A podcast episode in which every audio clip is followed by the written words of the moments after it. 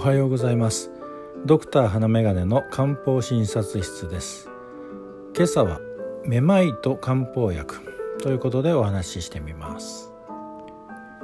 めまいがする時にはまずは西洋医学的に原因を探る必要があります。耳鼻科神経内科脳神経外科などで重大な病気がないのか治療方法がないのかを探ってもらうのが第一です。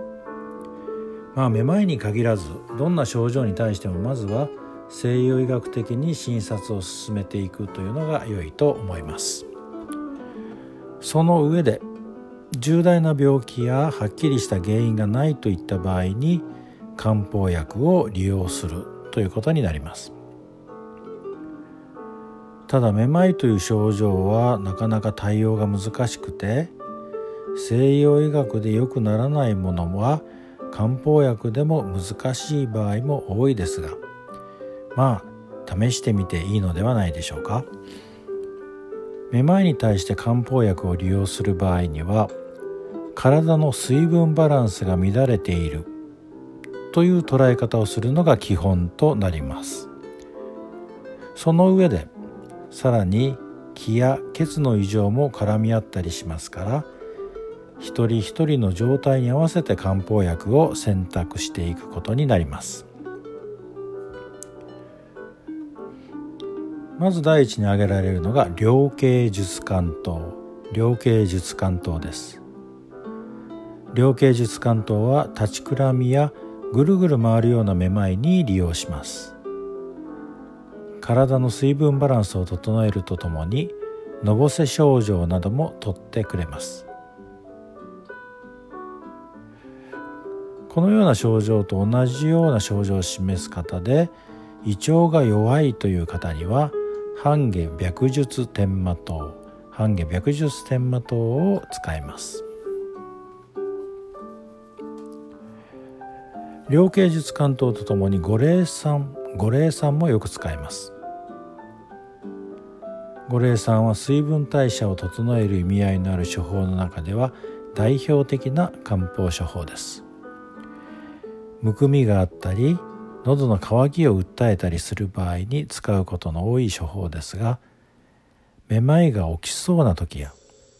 めまいが起きた時に豚腹で使用するのも良いと思います。豚腹で使う時には1回の服用で効果がなければ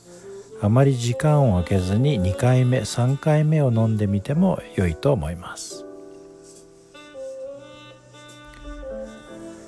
深部頭深部頭は歩く時に足元がしっかりしないでふわふわした感じがするとかまっすぐ歩けないような感覚を覚えるといったような場合に使うことの多い処方です。特に新陳代謝が落ちて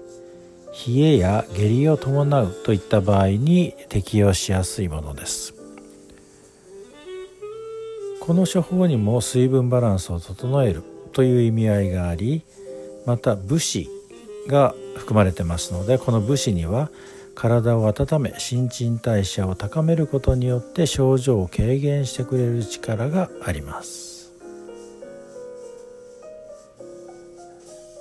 次に腸頭酸腸頭酸は中年以降の頭痛に使われる処方です。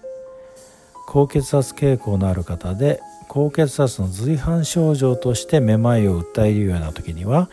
この腸頭酸を利用します。気持ちを少し落ち着けてくれるような作用もあり使いやすいお薬です。